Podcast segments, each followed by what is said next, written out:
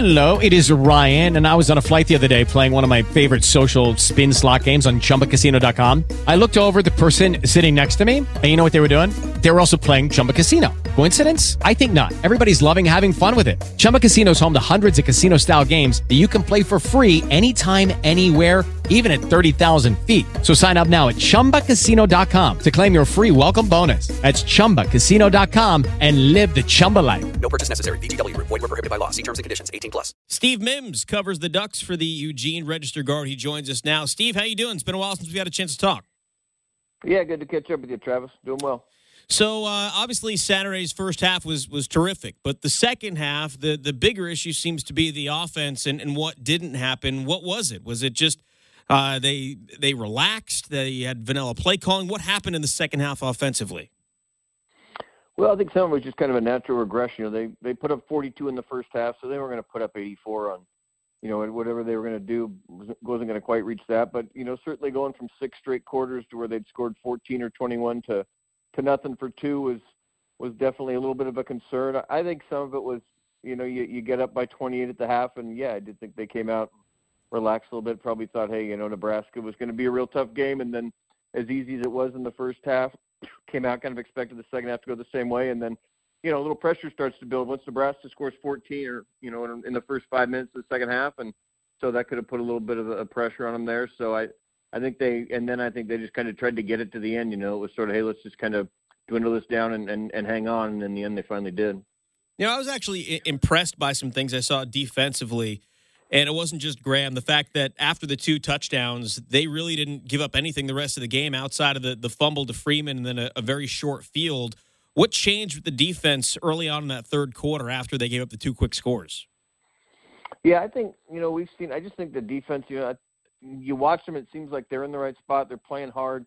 I don't know that talent wise they've got, you know, kind of what, you know, especially when Nebraska's got some big guys and, and you know, their quarterback for a while, they was really getting it going. And, you know, personnel wise, I think they're actually maybe playing a little better than their personnel right now, just because you can see that that they're in the right spot and they've got some confidence. You know, this is a unit that I've been beat up for a couple of years, and I think they've had some fresh faces come in and kind of start to try to build up their confidence a bit, tell them how good they are, and I think we're seeing them playing a little bit better in, in part due to that.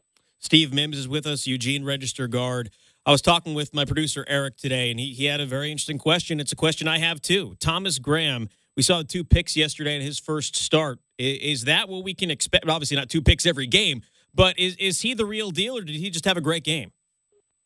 Yeah, I mean that's a guy who came in the spring, and so we got an early start, and even from then they were raving about him.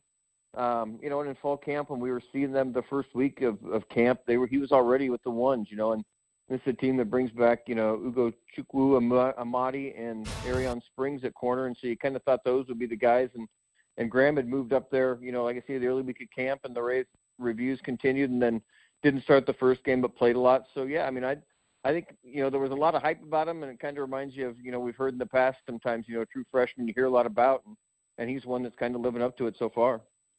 Looking ahead to next week now, when you have Josh Allen, the quarterback at Wyoming, and you mentioned Graham and the other corners, what does the secondary need to do to contain that offense, which looked very good last week against Gardner Webb? But they're they're a pretty prolific offense.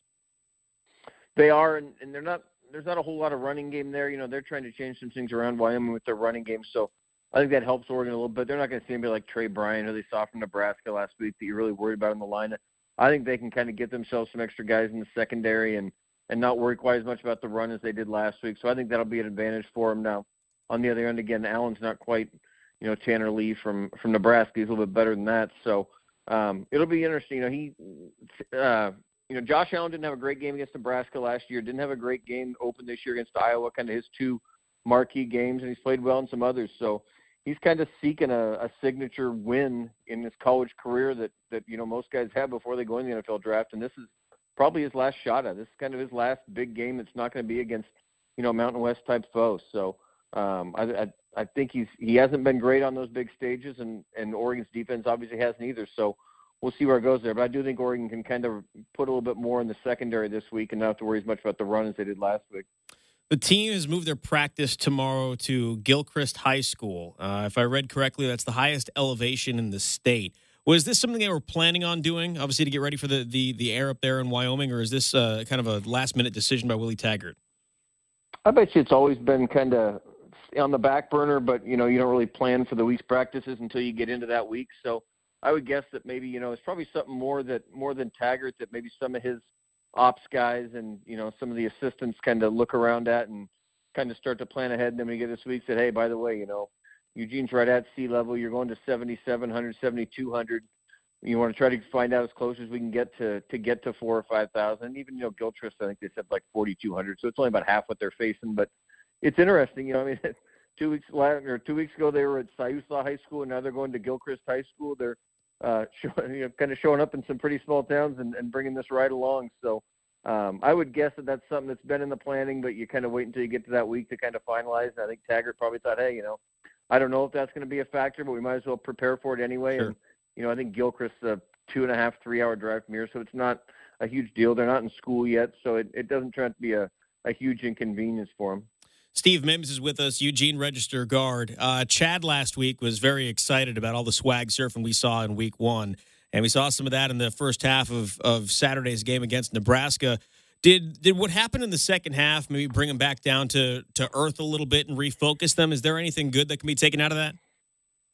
I don't think so. I mean, I, I think you'd rather, you know, if you me to you'd rather put 70 up on them and continue it out that way. So I, I'm not one to ever think that you get shut out and look back or, you know, focus. You know, the, the best thing that happened for them was they got out of there a win. You know, if they somehow or another, Nebraska gets that final drive and gets it to overtime and wins it and Oregon walks away blowing a 28 point second half lead, I think that could have been pretty demoralizing and pretty damaging to a to a team that's kind of trying to build up some you know some feelings that have been hurt over the last couple of years. So I think the the main thing was they got out of it with a win. They don't have to sit around here all week about what they blew and, and move on to the next one.